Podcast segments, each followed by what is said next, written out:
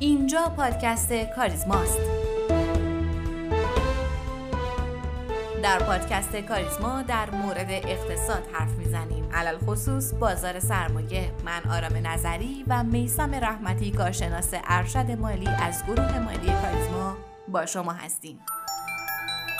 سلام به شما شنوندگان همیشگی پادکست کاریزما. امروز چهارشنبه 25 اسفند 1400 و آخرین اپیزود پادکست کاریزما در این سال. باعث افتخار ماست که سال 1400 رو با شما گذروندیم. پیشا پیش سال جدید رو تبریک میگم خدمت شما و آرزوی سالی پربار پر آرامش پرسود و همراه با سلامتی رو برای همه مردم ایران زمین دارم. امروز در کنار جناب رحمتی این اپیزود ویژه رو با افتخار تقدیم به شما می‌کنیم. من هم سلام عرض می‌کنم. به شما همراهان پادکست کاریزما و تبریک میگم نوروز رو به همه عزیزان.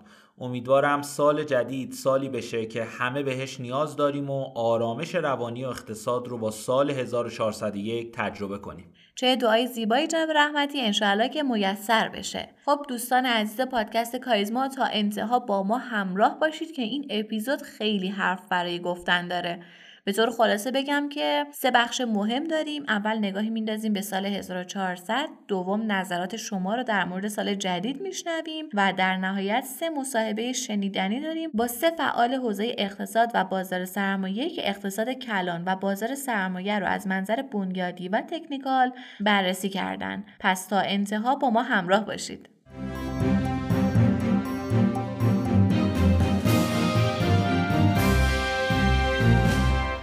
اقتصاد ایران در فروردین ماه 1400 که سردترین فروردین ماه بازار سرمایه بود آغاز به کار کرد. ماهای پایانی ریاست آقای روحانی در حالی سپری می‌شد که بعد از رشد سرسام‌آور تمام دارایی ها به نظر می رسید سیاستگزار به دنبال کنترل بازارهاست. فروردین 1400 با افت 6.7 درصدی به تاریخ پیوست. عمق این فاجعه اینجا بود که فقط سه روز معاملاتی در فروردین ماه 1400 سبز رنگ بود و بازارهای دیگه هم حال چندان بهتری نداشتن. دلار از کانال 25 هزار تومن به کانال 23 هزار تومن وارد شد. سکه هم با افت 8.5 درصدی به کانال 10 میلیون تومن وارد شد اما اهالی بازار سرمایه به امید روزهای بهتر پا به اردیبهشت گذاشتن ماهی که پایان امیدها بود اردیبهشت همزمان با وعده وعیدهای سیاستگزار برای بهبود اوضاع شروع شد. تزریق 50 میلیون دلاری صندوق توسعه به بازار سرمایه مهمترین خبر این ماه بود اما متاسفانه داستان بازار سرمایه مستاق ضرب المثل دیوانه که سنگی رو به داخل چاه انداخته و صد عاقلم نمی‌تونه اون رو بیرون بیاره شده بود افت پنج ممیز سه درصدی بازار سرمایه در دومین ماه سال باز هم رکوردی تازه رو ثبت کرد. بدترین اردیبهشت تاریخ بازار سرمایه.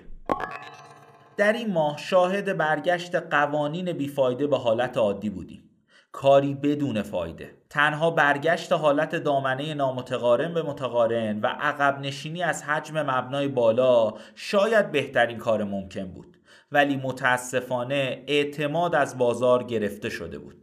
اردیبهشت ماه ماه تصمیمات بزرگ در بازار سرمایه هم بود. انتشار اوراق 24 هزار میلیارد تومنی طرح دهگانه سازمان بورس و بدنه اقتصادی دولت که مهمترین اون مشوق جالب توجه اعطای اقامت در ایران به ازای 250 هزار دلار سرمایه گذاری در بازار سرمایه و تجهیز بازار سرمایه از طریق اعطای یک درصد از منابع صندوق توسعه ملی برای حمایت از بازار سرمایه بود که نتونست این ماه رو نجات بده. اما همدرد اصلی بازار سرمایه ایران بازار رمز ارزها بود.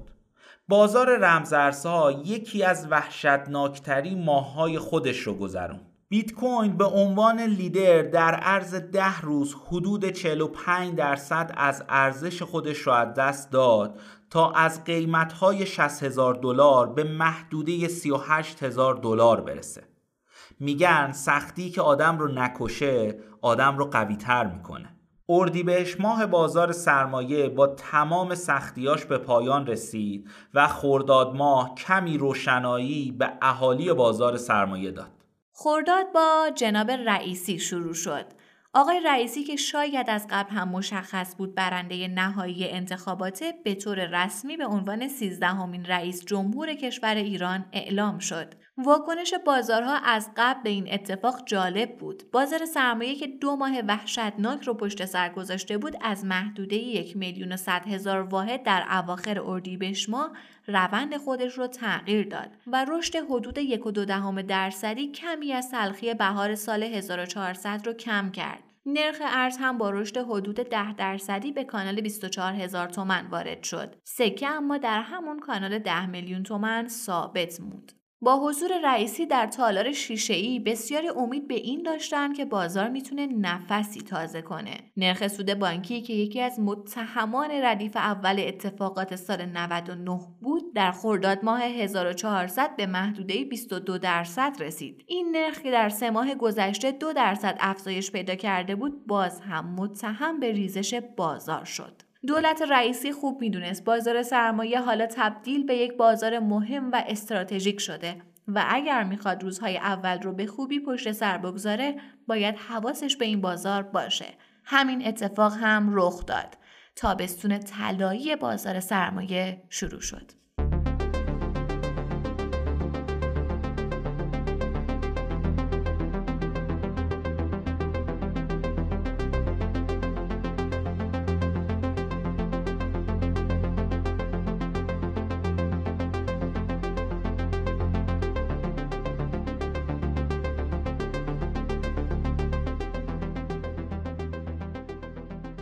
در این بخش مصاحبه خانم گلشن بابادی رو میشنویم با جناب آقای علی صادقین اقتصاددان که در مورد متغیرهای اقتصاد کلان مثل نرخ دلار، تورم و نقدینگی صحبت کردند. میشنویم با همین مصاحبه رو.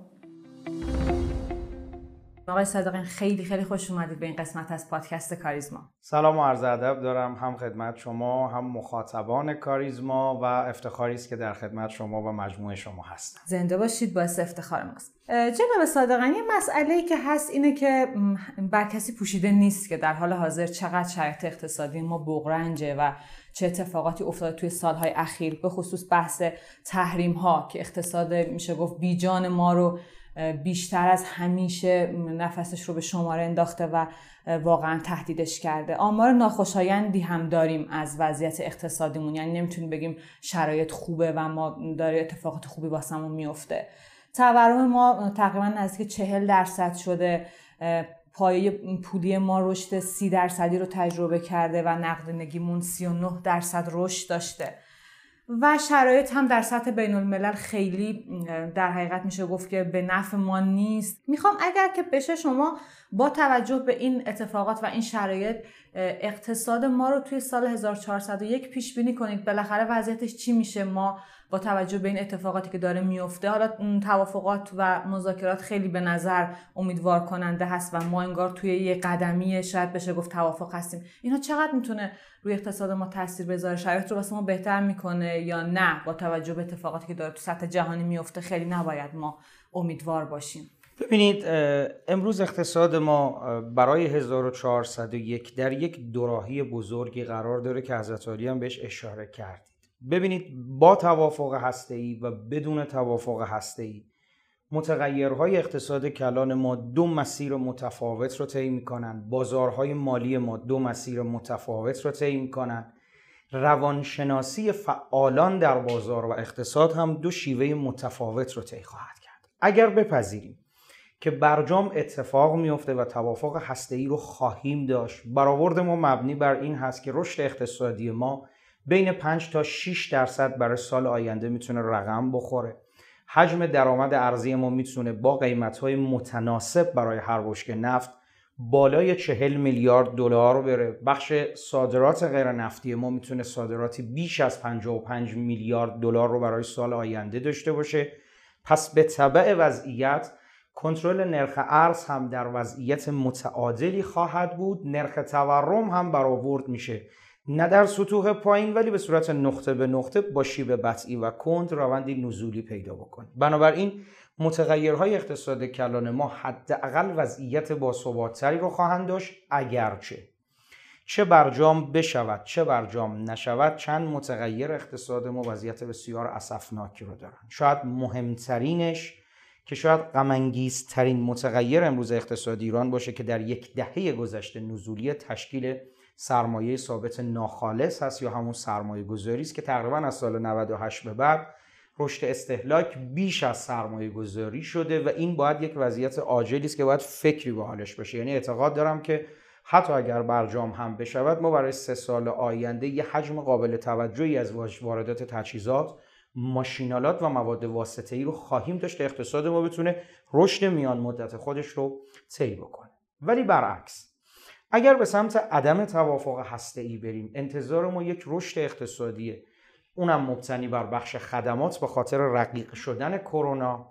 در حدود یک تا یک و نیم درصد خواهد بود. به شخص اعتقاد دارم تورم به بالای سطوح 50 درصد خواهد رسید. وضعیت بدتر مربوط به انتظارات تورمی است که می‌تونه عددهای بالاتر از نرخ تورم رو بگیره استقراض بیشتر از بانک مرکزی کسری بودجه شدیدتر و به طبع اون فروش اوراق بیشتر و فشار بر روی نرخ بهره در جهت افزایشه که می‌تونه بازارهای مالی رو به شدت تحت فشار قرار بده. بنابراین دو مسیر دو چشمانداز دو رفتار کاملا متفاوت برای سال آینده بر مبنای متغیرها به ویژه بر اساس برجام خواهیم دید. به شخص اعتقاد دارم که وضعیت مذاکرات هسته‌ای شدنش بالاتر از نشدنش هست. و ما به سمت اون متغیرهای هدفی که خدمت شما عرض کردم خواهیم رسید. از همه مهمتر برای فعالان بازار سرمایه این هست که با وجود توافق هسته‌ای کسری بودجه به عددهایی کمتر از تقریبا ده درصد خواهد رسید و از همه مهمتر اینکه فروش اوراق خارج از برنامه از طرف دولت متوقف و نرخ بهره هم در سطوح متعادلی قرار می‌گیره. این می‌تونه یک جانی به بخشای تولیدی، بخشای مولد، بازارهای مالی و تحلیل پذیری بهتر رو برای فعالان اقتصادی برمغان بیاره. بسیار عالی. جناب صادقین ما توی حالا دولت قبلی میشه گفت خیلی این مسئله رو می‌دیدیم که اختلاف های حالا میشه گفت اقتصادی و سیاسیشون با مجلسی ها خیلی زیاد بود. ما امیدوار بودیم که با تغییر دولت در حقیقت این اختلافات کم بشه و ما بتونیم یه هماهنگی رو بین سازمان های مختلف و به طور کلی تصمیمات اقتصادی و سیاستگذاری های اقتصادیمون ببینیم. ولی ما همچنان هم یه سردرگمی رو داریم می‌بینیم. در حقیقت باید چه سیاست هایی رو داشته باشیم سال آینده و دولت و مجلس باید چقدر با هم در حقیقت مچ باشن و چه تصمیماتی رو بگیرن چه سیاست هایی رو داشته باشن که شرایط ما حداقل از چیزی که هست بدتر نشه. ببینید البته عمده اختلافات برمیگرده به دولت. دولت دوازدهم در دولت سیزدهم حداقل هماهنگی ها در ظاهر در سال اول بیشتر بود. ولی واقعیتی که وجود داره ما موارد اختلافی زیادی رو می‌بینیم. مثل قیمتگذاری دستوری مثل نرخ‌های مالیات ها مثل حذف یا عدم حذف ارز 4200 تومانی که خب یکی از موارد اختلاف بزرگ هست. ببینید ما یک هدف در اقتصاد داریم. من همه صحبتام رو با فرض برجام در حال حاضر انجام میدم. اونم رشد اقتصادی رشد سرمایه گذاری کنترل انتظارات تورمی است. اگر این رو به عنوان هدف اصلی برای سال آینده قرار بدیم چه دولت چه مجلس چند راهکار رو باید به عنوان سیاست و استراتژی با هماهنگی همدیگر داشته باشند یک کنترل نقدینگی و نرخ رشدش به نزدیک 25 درصد و پایینتر. دو کنترل انتظارات تورمی و گسیل نقدینگی به بخشهای مولد 3.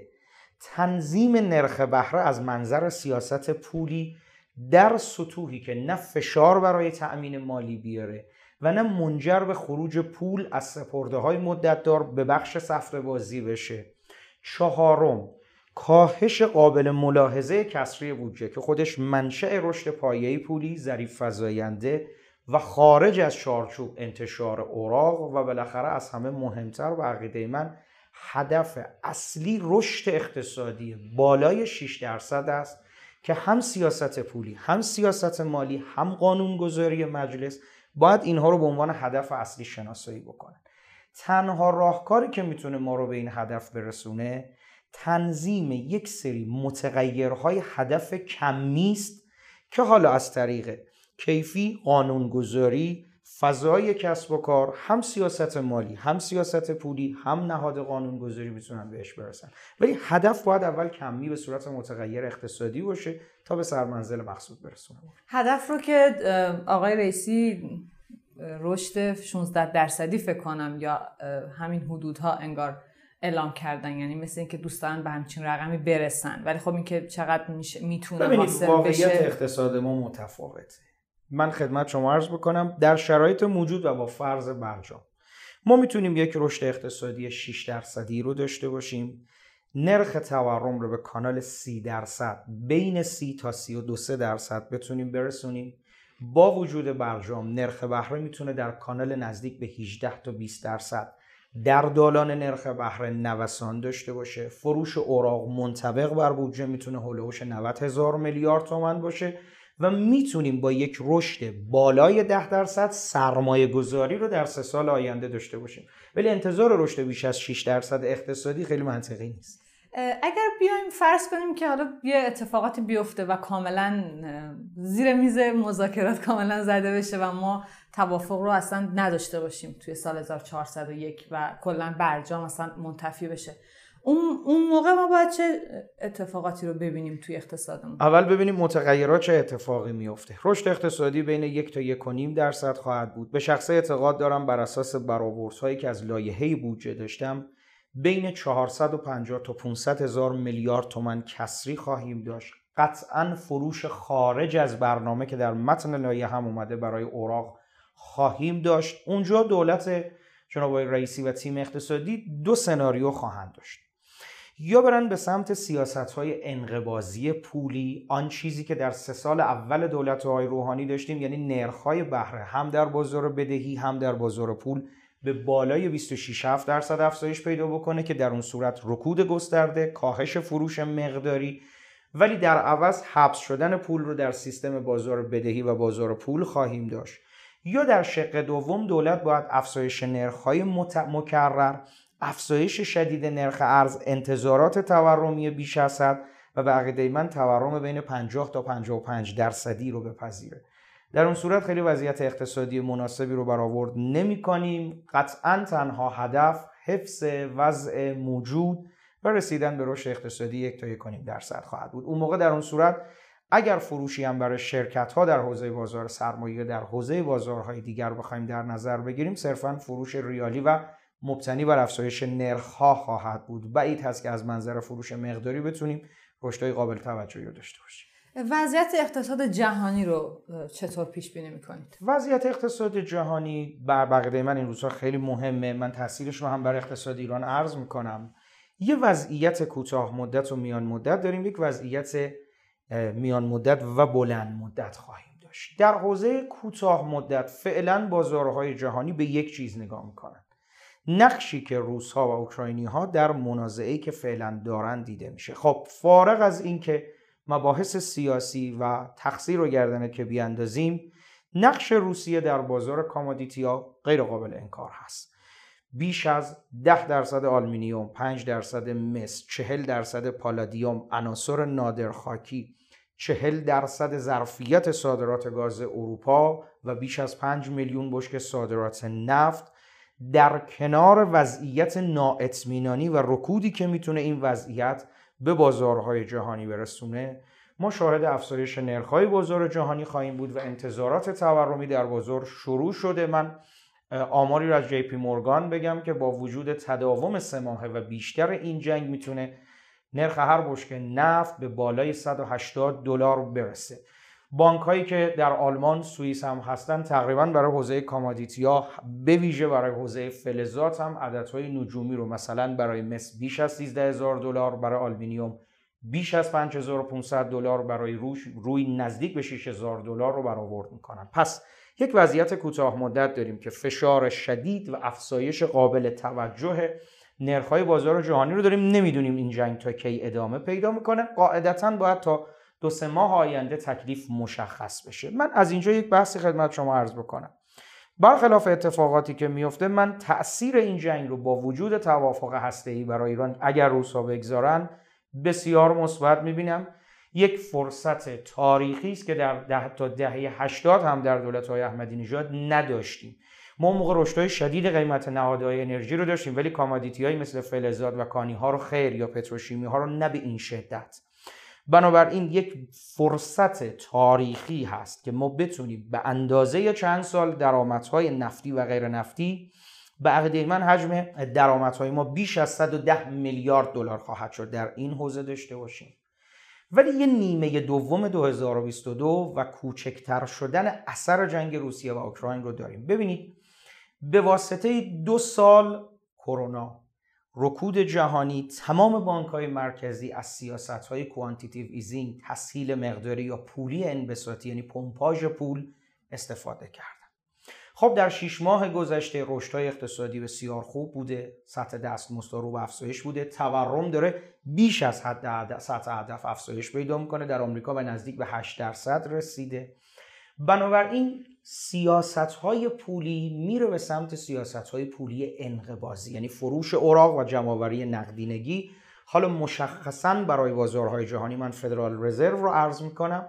ما برآوردمون اینه که تا پایان امسال حداقل فدرال رزرو پنج مرتبه افزایش نرخ بهره رو خواهد داشت. این باعث تقویت ارزش دلار و اصلاح قیمت commodity یا در نیمه دوم 2022 خواهد شد. پس ما یه نیمه اول مبتنی بر جنگ روسیه و اوکراین داریم.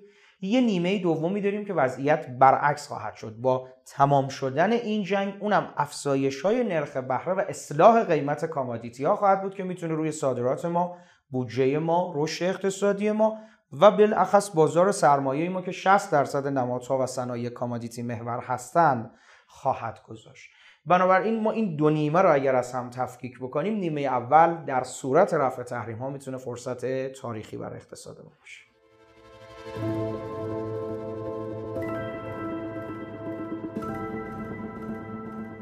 تیر ماه سال 1400 تابستون گرم بازار سرمایه از راه رسید. بعد از یک سال این تیر ماه سال 1400 بود.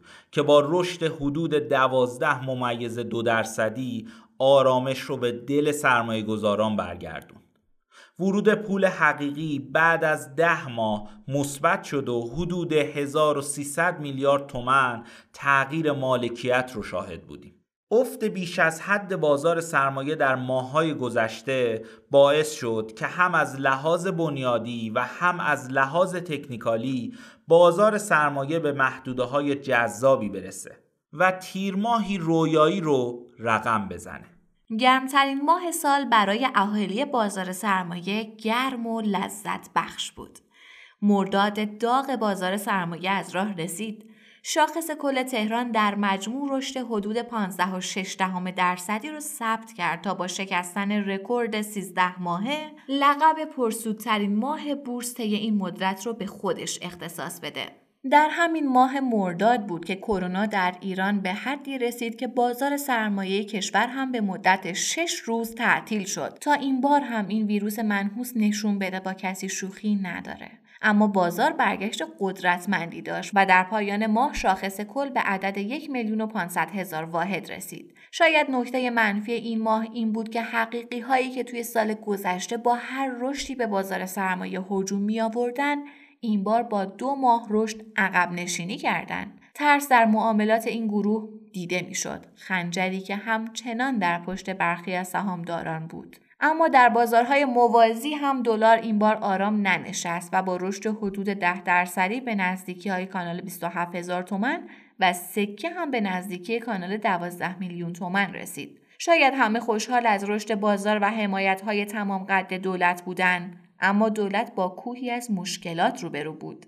دیگه نمی‌خواست رشد بی رویه بازارها و این نقدینگی سرگردان بلای جان اقتصاد بشه از طرفی کسری بودجه به شدت به دولت جدید فشار وارد می‌کرد. بنابراین گویا چیزی بهتر از انتشار اوراق نبود. در بازار اوراق نرخ سود در این ماه هم روند نزولی خودش رو حفظ کرد و به 21 درصد رسید و کم کم شاهد تحرکاتی در این بازار بودیم که می‌تونه سناریوی خوشبینانه اهالی بازار رو از بین ببره. شهریور ماه سال 1400 خوشحالی سهامداران بازار سرمایه خیلی زود به پایان رسید.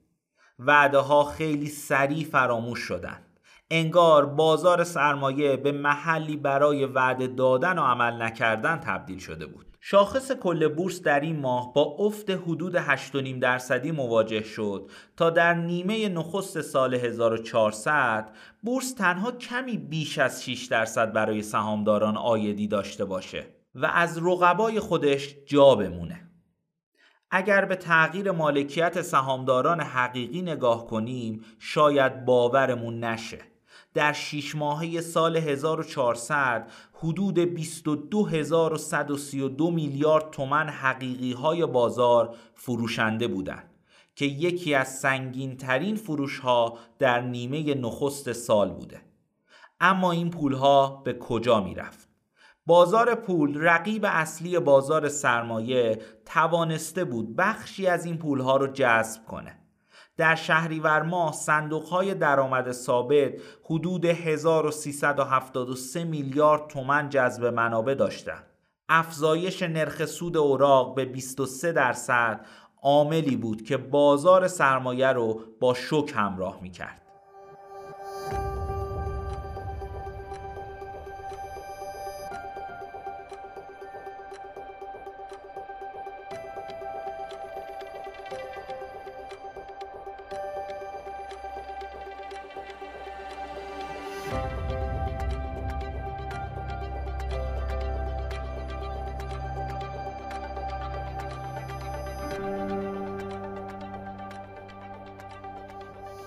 در این بخش نظر جناب آقای پیام الیاس کردی تحلیلگر بازار سرمایه رو جویا شدیم در مورد تحلیل تکنیکال شاخص کل، شاخص هموزن، دلار و نفت. میشنویم با همین قسمت رو.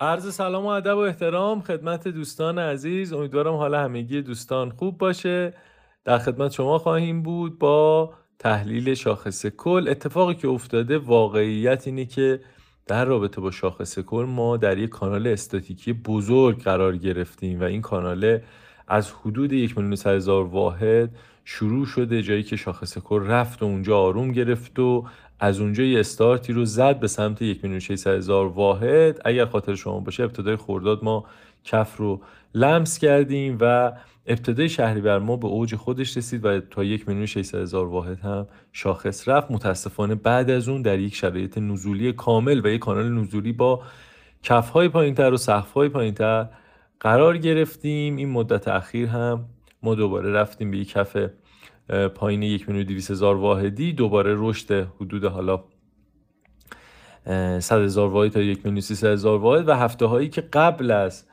سال جدید و سال 1401 هست ما داریم یک حرکت سعودی رو می‌بینیم.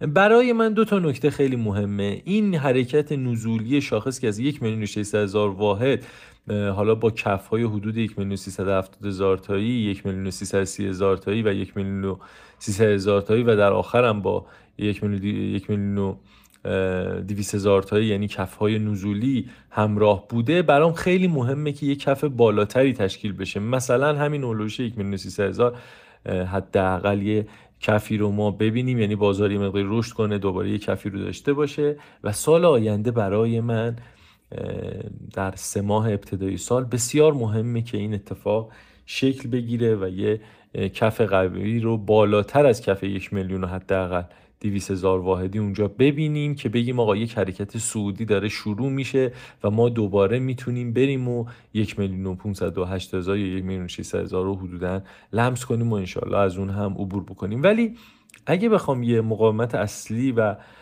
برای اون سه ماه ابتدایی سال شما بگم برای سه ماه ابتدایی سال 1401 به نظر یک میلیون 400 هزار واحد می‌تونه یه مقاومت باشه و اونجا واکنش بازار به این مقاومت خیلی مهمه.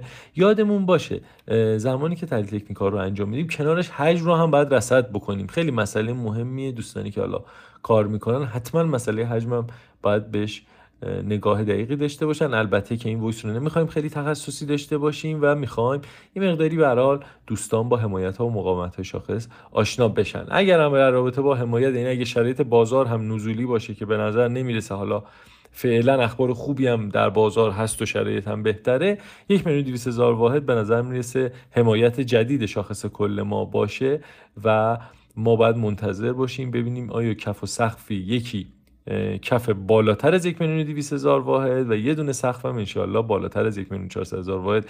اگر ببینیم انشالله 1401 می‌تونیم بگیم شاخصمون شرایط سودی رو هم شروع کرده و هم احتمالا ادامه خواهد داشت. غیر از این حالت احتمال داره که شاخص همین جاها بمونه و تو همون کانال بزرگی که به شما گفتم منتها در کف کانال بخواد بازی کنه یعنی در همین هول و هوش حالا 1 میلیون 300 هزار 1 میلیون 200 هزار بخواد یه ذره بالاتر از اون کفه کار بکنه. در رابطه با شاخص هموزن ما یک شرایط بسیار متفاوتی رو از شاخص کل داریم می‌بینیم و توی شاخص هموزن می‌تونیم بگیم شرایط خیلی خیلی متفاوت هست. حالا به خاطر ماهیت و تعریفی که شاخص کل داره و ماهیتی که شاخص هموزن داره. ولی شاخص هموزن ما تقریبا از ابتدای شهریور ما یک شرایط نزولی رو به خودش دید. متاسفانه نزول وحشتناکی رو داشتیم می‌دیدیم و این قطاری که روی ریل سقوط قرار گرفته بود و متاسفانه ترمزی هم نداشت. تا رسید به حول و مثلا حدود 360 هزار واحد اونجا باز ما یه ترمزهایی رو دیدیم و آروم آروم دیدیم بازار داره پله ریزش می‌کنه. الان هم متاسفانه هنوز هم در اون کانال. هستیم اون کانال نزولی که یه مقداری شرایطش تعدیل شده هست. یه مقداری انگار اون سقوطه جلوش گرفته شده و یه مقداری اون ترمزا دارن کار می‌کنن. یواشتر بازار داره میریزه و اونجوری که داریم می‌بینیم یه مقداری ما می‌بینیم بعد از هر نزولی باز یه شرایط سودی حاصل شده. اما برای من خیلی مهمتر هستش که شاخص کل هم وزن ما از 370 هزار واحد بتونه عبور کنه و برای سال دیگه حداقل ابتدای سال برام این مهمه. اگر این اتفاق بیفته می‌تونم بگم شاخص هم وزن ما برگشته. اگر نه فعلا هم باز هم در شرایط نزولی قرار داریم و ما نمی‌تونیم با توجه به اطلاعاتی که فعلا داریم میگیم اتفاق خاصی افتاده. امیدوار هستیم که 318 هزار واحد 300 حالا تقریبا هلوهوش اون اعداد مثلا 316 هزار واحد از دست نرن و اونجا یه کف معتبری برای من بمونه. اگر این اتفاق بیفته شرایط متاسفانه شرایط خوبی نخواهد بود. در رابطه با دلار ما یک حرکت هایی رو در دلار داریم می‌بینیم که این حرکت ها بارها بارها تکراری شده و ما هر بار در دلار می‌بینیم که ما میریم به سمت یه سقفی و بعد از اون یه ریزشی رو داریم بعدش دوباره دلار رشد می‌کنه یه جای آروم میشه و بعدش برای یه دوره طولانی مدت رشد خودش رو آماده می‌کنه. اگه خاطر عزیزان باشه سری قبل دلار ما تا حدودای 20 هزار تومن رفت بعد از اون با یه ریزش سنگین مواجه شد و در انتها در حدود حالا حدود ده هزار تومن یازده هزار تومن اونجا دلار آروم گرفت. و از اونجا دوباره ما یه رشدی رو داشتیم تا حدود 15 هزار تومن از 15 هزار تومن دوباره ریختیم تا 11 تومن و از 11 تومن حرکتمون دوباره رشدی شد. یعنی یک اوجی رو دلار می‌بینه اصلاح می‌کنه دوباره این اصلاح رو حداقل تا نصف پس می‌گیره و دوباره ریزش می‌کنه و دوباره یه حرکت بلند مدت رو داریم. این بار هم خاطر شما باشه ما یه رشد بلند مدتی بعد از اون اعداد داشتیم. دلار ما تا هلوهوش سی و حالا دو هزار تومن سی هزار تومن هم رفت یا دو هزار تومن هم رفت. بعد از اون ما یه ریزشی رو داشتیم تا هلوهوش بیس هزار تومن دوباره بازار ما یه رشدی رو داشته تا هلوهوش سی هزار تومن الان دلار تقریبا حالت 26 تا 27 تومن دوباره انتظار دارم که ما یه اصلاحی رو داشته باشیم. یعنی اتفاقی که در بار گذشته برای دلار افتاده انتظارم اینه که احتمالا تکرار بشه. یعنی یک اصلاحی رو به صورت موقت داشته باشیم دوباره در طولانی مدت دوباره بخواد دلار رشد بکنه. البته که احتمال میدیم در ابتدای دوره ریاست جمهوری ها ما دیدیم دیگه که دلاری مقداری کنترل میشه. من احتمال میدم این دوره هم مثل دوره های قبلی ریاست جمهوری وقتی که تکنیکال بهش نگاه بکنیم همین اتفاق میفته. یکی از کاری که تکنیکال می‌کنه اینه که بیاد یه مقداری گذشته رو نگاه بکنه. اتفاقاتی که در گذشته میفته در آینده هم می‌تواند تکرار شود. من احتمال میدم که اگر یه مقداری ما به دلار یه ذره از بالاتر و دورتر بخوایم نگاه بکنیم می‌بینیم در ابتدای دوره های ریاست جمهوری مقدار دلار کنترل میشه. در دور دوم دو سال اول هم حالا کنترل ادامه پیدا می‌کنه یه ذره رشد داریم. ولی در دو سال آخر متاسفانه انگار فنر دلار رها میشه. ما قیمت های عجیب غریبی رو می‌بینیم. این باری که با هم دیگه بررسی کردیم دقیقا این اتفاقات افتاده. من احتمال میدم در دولت آقای رئیسی هم همین اتفاق بخواد تکرار بشه. امیدوارم که این اتفاق تکرار نشه. امیدوارم که ما هر چه زودتر بریم سمت ارز تکنرخی و امیدوارم که بتونیم با دنیا همگام جلو بریم این برای صنایعمون خیلی بهتره این برای صادراتمون خیلی بهتره این می‌تونه خیلی ما رو کمک بکنه و جلو بندازه. ما انتظار داشتیم که نفت قیمت های پایینی رو به خودش ببینه. این اتفاق رو از مدت ها قبل پیش بینی می کردیم که احتمال داره نفت قیمت های پایینی ببینیم. متاسفانه نفت به قیمت های پایینی هم رسید و شرایط بدی رو تجربه کرد. اما بعد از اون که این اتفاق افتاد ما یه روند سعودی رو دیدیم و انتظارمون این بود که به حال نفت یه رشدی رو بکنه. حتی من از نفت بالای 100 دلار صحبت می‌کردم و گفتم احتمالا ما 90 دلار رو می‌بینیم و بعد از اون احتمالا میریم برای 120 دلار. تقریبا حالا نزدیک 120 دلار شدیم ولی هنوز اون مقاومت عبور نکردیم. یه نکته که هست انتظاری که من داشتم این نبود که واقعا از 90 دلار انقدر سریع ما به 120 دلار برسیم و این می‌تونه یه مقداری اون پیش که منم داشتم و باید تغییر توش بدم بخاطر اینکه انتظار داشتم حداقل چند ماهی طول بکشه که ما از نفت 90 دلاری برسیم به نفت 120 دلاری. ولی متاسفانه به خاطر حالا مباحث جنگ و اتفاقاتی که افتاد خیلی سر این فاصله طی شد و انگار یه لولی ما بالا رفتیم. انتظارم در رابطه با نفت برای سال آینده ریزش آنچنانی نیست. یعنی انتظار دارم که هنوز ما حالا حداقل نفت بالای 95 دلار رو برای سال 1401 داشته باشیم. پس انگار یه کفی رو اونجا خواهیم داشت تا ببینیم اتفاقات چه, چه می‌تونه باشه و روی حالا بحث تکنیکال هم ما اتفاقاتی که هست ما فعلا از سقف‌های حالا حداقل کوتاه مدتی نفتی عبور کردیم. ولی خب نفت 140 دلاری هم 140 حالا 5 دلاری هم بازار ما دیده و می‌تونیم بگیم که اونجا اگر بخوایم برسیم یه مقداری شاید حداقل دیگه با این جنگ و اینا اتفاقات تکنیکالیش حداقل نخواد برسونه به نفت رو به قیمت حالا 140 دلار و یه مقداری باید نفت یه کفی رو روی همین هول بالای 100 دلار داشته باشه و بعد از اون خودش رو ببینیم می‌تونه آماده کنه برای 140 دلار. ولی می‌دونم که حداقل کف رو یه مقداری می‌تونیم قوی راجبش صحبت کنیم ولی در رابطه با سقف یه مقداری اتفاقاتی که فعلا در دنیا افتاده و ارزی که نفتی که در دنیا هست یه مقداری سختی که در رابطه با نفت های با قیمت های خیلی بالاتر بخوایم صحبت کنیم. اما دو تا اتفاق غیر تکنیکالی تورم جهانی هم در نظر بگیریم و شرایط عرضه می‌تونیم در رابطه با این صحبت کنیم که احتمالا یه مقداری در سال 1401 نفت حرکت سعودی خیلی خیلی آهسته ای رو خواهد داشت. میگم اگر دیگه اتفاقاتی مثل جنگ و اتفاقاتی شبه رو ما نبینیم. ولی تکنیکال نفتین رو به ما میگه که فعلا خیالمون در رابطه با کاهش قیمت باید راحت باشه. مرسی.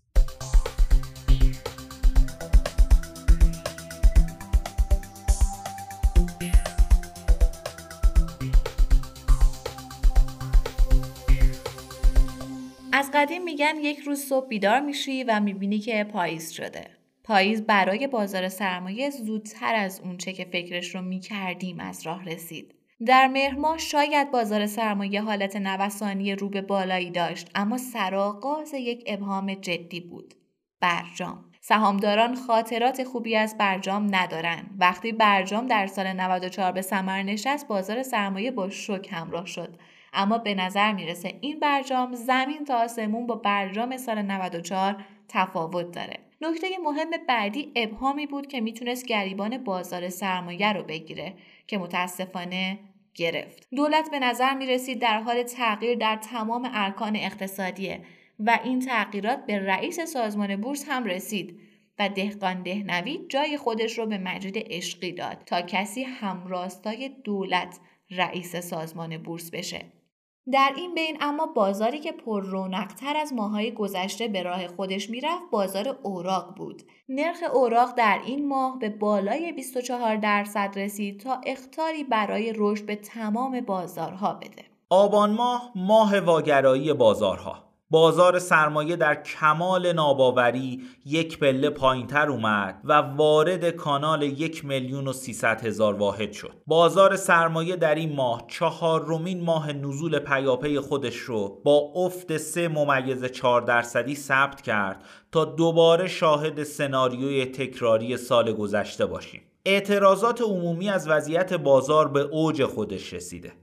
از سازمان بورس گرفته تا بهارستان جلسات متعددی برای رفع مشکلات این بازار گذاشته میشه. اما این جلسات نتونست جلوی خروج بالای هزار میلیارد تومن پول حقیقی رو در این ماه بگیره.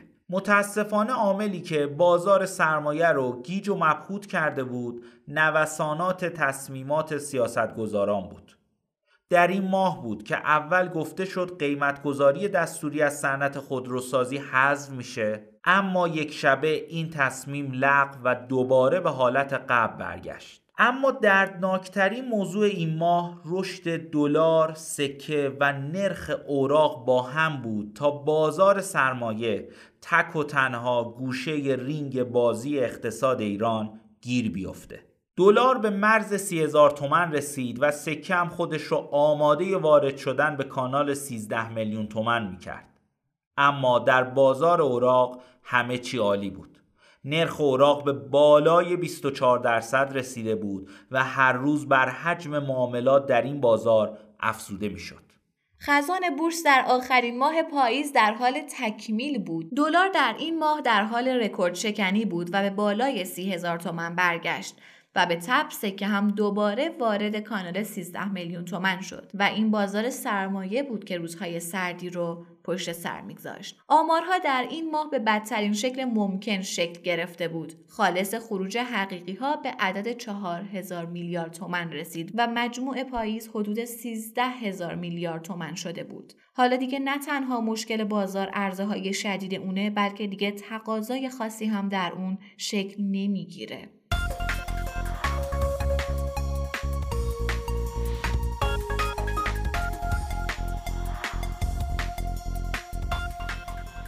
در این بخش گفتگویی داشتیم با جناب آقای علیرضا مستقل مدیر سرمایه گذاری شرکت سرمایه گذاری پویا که وضعیت بنیادی بازارها در سال 1401 رو مورد بررسی قرار دادن. همراه میشیم به خانم بابادی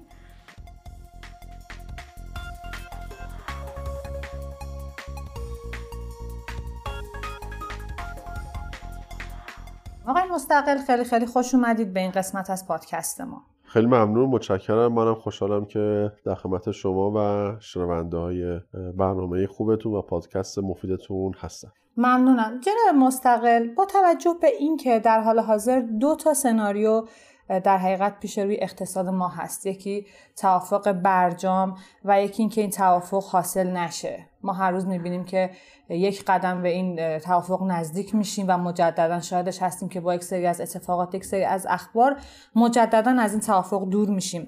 به نظر شما وضعیت بنیادی بازار ما تو سال 1401 با توجه به این دو سناریو چی؟ اگه میشه لطفا واسه ما این وضعیت رو پیش بینی کنید. از کنم که طبیعتا اگر برجام به بپیوندد انشاءالله که سریعتر اتفاق رخ بده. برای کلیت کشور برای مردم و بازار سرمایه اتفاق خیلی خوبیه و در کل مثبت می‌بینم این قضیه رو. طبیعتا پیش بینی کوتاه مدت در صورت وقوع برجام به راحتی امکان پذیر نیست ولی احتمالا صنایعی که اصطلاحا دلاری هستن یه مقدار نوسان شاید البته رو به پایین داشته باشن. صنایعی که حالا اصطلاحا به برجامی مشهور هستن احتمالا رو به بالا خواهند بود. فکر می‌کنم در مجموع دو سه هفته بیشتر این وضعیت طول نکشه و این حالت ابهام حالا واسه بعضی صنایع مثبت واسه بعضی صنایع منفی. که بره کنار به نظر می‌تونیم شاید یه روند مثبت خوب باشیم توی بازار. حالا شاید و احتمالا گروهی که حالا اصطلاحا به برجامی معروف هستن بهتر مورد توجه قرار بگیرن روند مثبت قابل مشاهده تایی داشته باشن محسوس تر باشه. گروهی که حالا دلاری دلاری به قول معروف هستن شاید مثبت لایت تایی داشته باشن ولی در صورت ترند سعودی خوبی براشون متصورم در صورت برجام. در صورت عدم رخ داده برجام خب به نظرم قضیه پیچیده تر میشه. چون ما هم شاهد کسر بودجه شدیدی خواهیم بود توی کشور از طرفی رفتار دولت در صورتی که دچار کسر بودجه بشه بسیار غیر قابل پیش بینی میشه و ما از این محل ریسک بزرگی و متحمل خواهیم بود. رفتار سرمایه گذاران تو بازارهای مختلف به نظرم غیر قابل پیش بینی خواهد بود. شاید این بار دلار رشد خیلی بیشتری داشته باشه نسبت به بازار ملک و بازار بورس. از این جهت خودش می‌تونه یه ریسک باشه واسه بازار سرمایه چون به معنی ریسک بیشتر سرمایه گذارا هست و وقتی بحث ریسک گریزی توی اقتصاد کشور پیش بیاد بازار مالی که خب ریسکی ترین بازار هست برای سرمایه گذاری بیشتر تحت تاثیر قرار می‌گیره و به نظرم به شدت پیش بینی کوتاه مدت ما مشکل خواهیم داشت اگر که برجام خود نکرده کنسل بشه. حتی یه گزینه هم هست به اسم ادامه مذاکرات که خب فکر کنم خیلی طولانی نخواهد بود. در ادامه ولی فکر می‌کنم بعد از اینکه اون تباتاب اولی که حالا احتمالا یک تا چند ماه شاید طول بکشه بعد از شکست برجام بخوابه اون تباتاب بخوابه فکر می‌کنم باز چون دلار سعودی خواهد بود و ما شاهد افزایش سود ریالی شرکت تا افزایش مبلغ فروش توی شرکت ها خواهیم بود خواه شاید رشد بازار خواهیم بود. ولی متاسفانه احتمالا این بار رشد بازار از رشد دلار و رشد تورم احتمالا کمتر خواهد بود به خاطر ریسکی که بهش اشاره داشتم. و این ریسک ریسک که ریسک کمی نیست هستم و احتمالا به مرور زمان هر چقدر اون بازه زمانی که ما تو مسئله تحریم باقی بمونیم و بحث مذاکره هم به میون نیاد این ریسک و غیر قابل پیش بینی بودن رفتار دولت بیشتر هم خواهد شد. و این غیر قابل پیش بینی بودن توی فضای ابهام و فضای ریسکی بیشتر اثر منفی متاسفانه روی بازار میزه ولی در اصل چون ما شاهد رشد شدید دلار احتمالا خواهیم بود و رشد شدید تورم باز هم ما شاهد رشد بازار خواهیم بود ولی احتمالا از رشد دلار کمتر. حتی با سه سال پیش رو بایستی به مسئله جنگ روسیه اوکراین هم یه توجه داشته باشیم چون که توی بازار توی قیمت های جهانی و بازار جهانی این جنگ اثرات خودش رو الان گذاشته و احتمالا اثرات بیشتری هم خواهد گذاشت از قیمت های جهانی نفت و گاز بگیر تا اقلام غذایی تا مواد معدنی فلزی تا اوره و محصولات پتروشیمی. حتی محصولات پتروشیمی خیلی کمتر تحت تاثیر قرار گرفتن غیر از اوره که به بحث اقلام غذایی ارتباط داره. معدنی فلزی چون که هر دو جزء تولید کننده و مصرف کننده های تولید کننده بزرگ محصولات فلزی هستن بیشتر می‌تونن اثرگذار باشن و احتمالا به نفع ما خواهد بود. البته اگر تحریم و برطرف بشه خیلی بیشتر به نفع ما خواهد بود با توجه قیمت خیلی خوب جهانی. ولی در این مسئله هم هم ابهام همین که منجر به نوسانات احتمالا بیشتر خواهد شد و حالا چه ادامه جنگ چه احتمال آتش بس یا حل شدن کامل که خب زمان برتر هست در اصل هر کدوم ابهامات هستن که پیش روی بازار هستن. برای سرمایه گذاران بعد بهش توجه داشته باشن که خب خیلی سناریوی پیچیده تری میشه و غیر قابل کمی سازی هست به نظر. نمیشه اینو رو حالت کمی بکنیم که چه اتفاقی رخ میده ولی باید بعد نظر همه سرمایه گذاران باشه. مرسی. به نظر شما نظر شخصی خودتون رو می‌خوام بدونم. این حالا ما در حقیقت می‌تونیم توافق رو داشته باشیم با توجه به اینکه این ریسک جنگ روسیه و اوکراین هم هست. من صحبت هایی که اطراف مسئولون رسمی می‌خونم توی رسانه های رسمی می‌خونم که خب به نظر اراده به توافق وجود داره. به نظر فارغ از مسئله روسیه و اوکراین اراده توافق وجود داره. الان حالا اخبار رسمی حتی شنیده ها که تو فضای رسانه منتشر شده از طرف غرب اینه که احتمال داره که گزینه برجام یا حالا توافقی موقت یا غیر موقت بین اعضای پنج به البته بدون روسیه احتمالا روی میز خواهد بود. با توجه که هم ایران مایل به این توافق هست و به نظر اکثر مسائل حل شده. و من فکر می‌کنم حالا چه با روسیه چه بدون روسیه ما شاهد توافق خواهیم بود. ولی خب احتمالا زد و خوردهای حالا سیاسی البته منظورم هست. تو این بین ما زیاد خواهیم داشت و امیدوارم که زودتر این مسئله برطرف بشه و ما شاهد اعلام رسمی توافق باشیم. فکر می‌کنم این توافق ما انشالله ظرف یکی دو هفته پیش رو خواهیم داشت. انشالله یه پرسه پیشنهادی می‌تونید به ما بدید در صورتی که حالا دو تا از این سناریوهایی که گفتم رخ بده یا برجام بشه یا نشه. شما پرسه پیشنهادیتون به ما چیه؟ و اگر برجام نشه پورتفوی پیشنهادی من فولاد کاوه هست شرکت تجلی توسعه معادن و فلزات هست گروه بهمن شبدیس و معادن کلا صنعتی بخوایم بگیم صنعت های طبیعتا بیشتر صنایع دلاری دیگه ولی گروه بهمن هم با توجه به طرحهای توسعه و افزایش تیراژ و تنوع محصولی که توی خودروهاش داره اونم در کنار صنایع اصطلاحا دلاری قرار دادم. تو صنایع دلاری هم اونایی که اهرامشون بیشتر بودن هم قرار دادم که در واقع احتمالا موجب بازه بیشتر میشه. در صورتی که برجام داشته باشیم گروه بهمن بانک خاور میانه تجلی توسعه معادن فلزات سرمایه گذاری قدیر تا الان نمادش بسته است دیروز بسته شد برای مجمع عادی سالیانه و فولاد مبارکه. من یه نکات کیفی فقط درباره اون رخ داده برجام دسته که برجام رخ بده بگم. احتمال داره که وقتی برجام رخ میده البته انتظارم اینه که اتفاق بیفته. ولی خب هنوز سیاست دولت مشخص نیست تو این حوزه. اونم بحث کاهش نرخ سود بانکیه. احتمال اینکه سود بانکی همین حدود هولوش 20 درصد باشه و افزایش شدید نداشته باشه خیلی زیاده. احتمالی که کاهش شدید هم نداشته باشه هم زیاده. ولی یه سناریویی که حالا ممکنه رخ بده بحث کاهش نرخ بهره هست که خب به نظر می‌تونه به شدت به نفع بازار سرمایه و البته کلیت اقتصاد باشه. ما چند ساله که در تحریم قرار داریم و تولید توی کشور به واسطه تحریم و چرخش زیاد نقدینگی بین بازارهای سرمایه‌ای بازارهای دارایی خیلی زیاد بوده. نقدینگی وارد تولید نشده. البته که مشکلات تحریم هم بوده. کاهش سطح رفاه هم همینطور و ظرفیت خالی ما توی تولید زیاد داریم. به نظر من اگر که سیاست انبساطی پولی توی کشور اجرا بشه هم به نفع کشور خواهد بود. و هم به نفع بازار سرمایه. و این انتظار رو من بهش یه احتمال کم میدم و گوشه ذهنم هست که اگر این اتفاق رخ داد بتونم بازده بیشتری توی بازار کسب بکنم.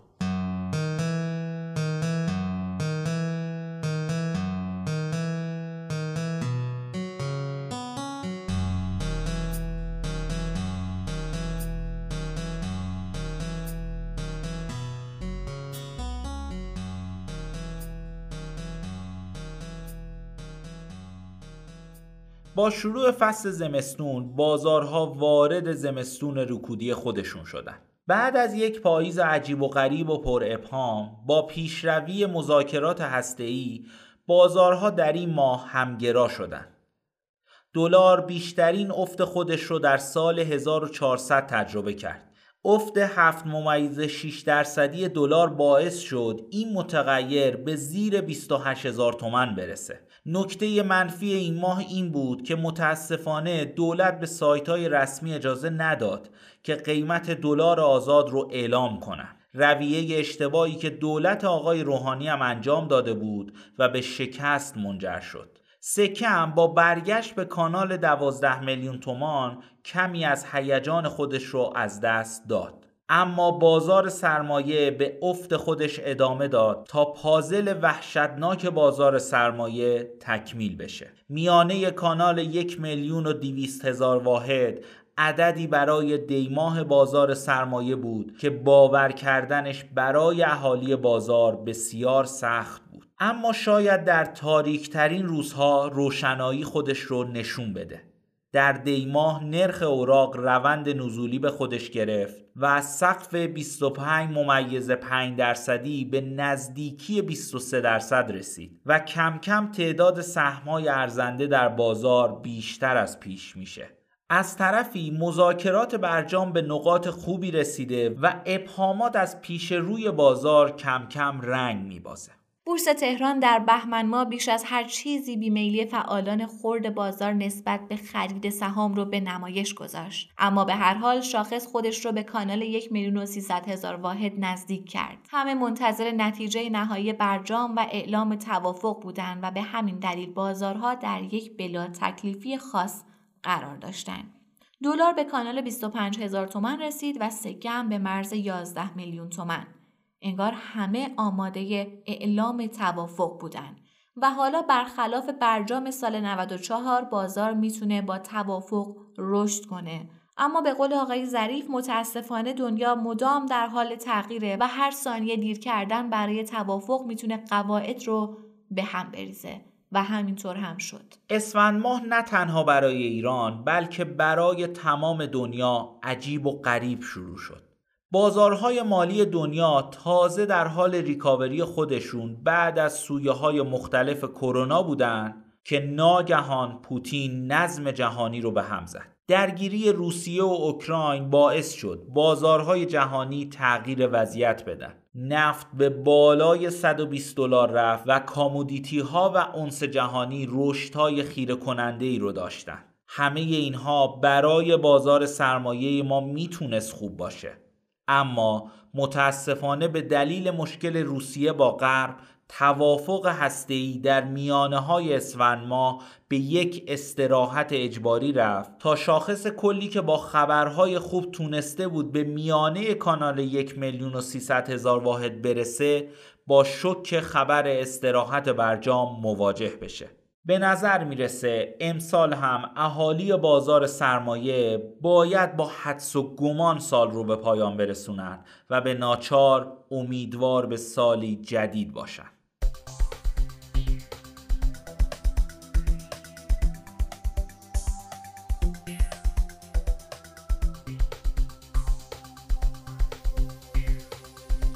در این بخش که بخش آخر این اپیزود هستش مهمان صداهای گرم شما هستیم. قرار بود که نظرات خودتون رو در مورد وضعیت اقتصاد در سال 1401 برای ما بفرستید. همراه میشیم و مهمون صداهای شما.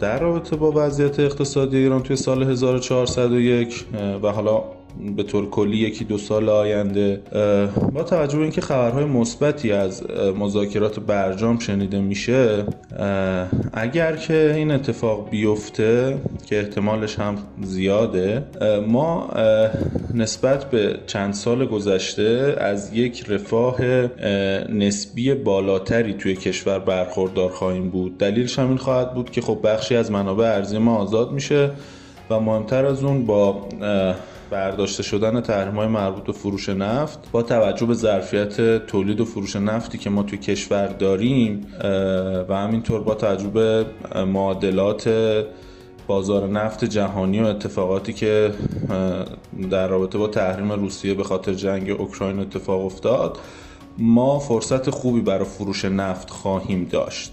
به نظر من اقتصاد تو سال 1401 وضعیت نوسانی نداره. اما ممکنه که وضعیت رکودی داشته باشه و بازارها به خواب زمستونی برن.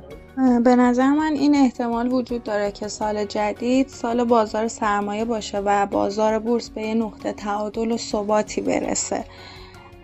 البته که همه اینا بستگی داره به نتیجه برجام بودجه دولت و حالا حمایت هایی که دولت قولش رو داده. برای همین نمیشه نظریه نهایی داد یا پیشبینی دقیقی رو کرد.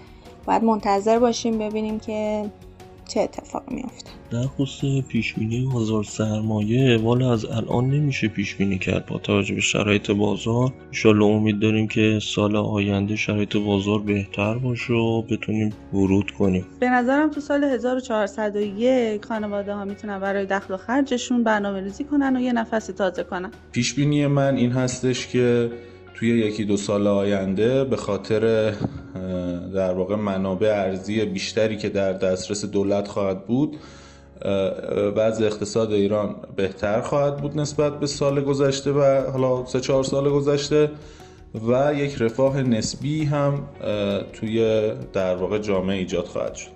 ممنون از مجموعه خوب کاریزما.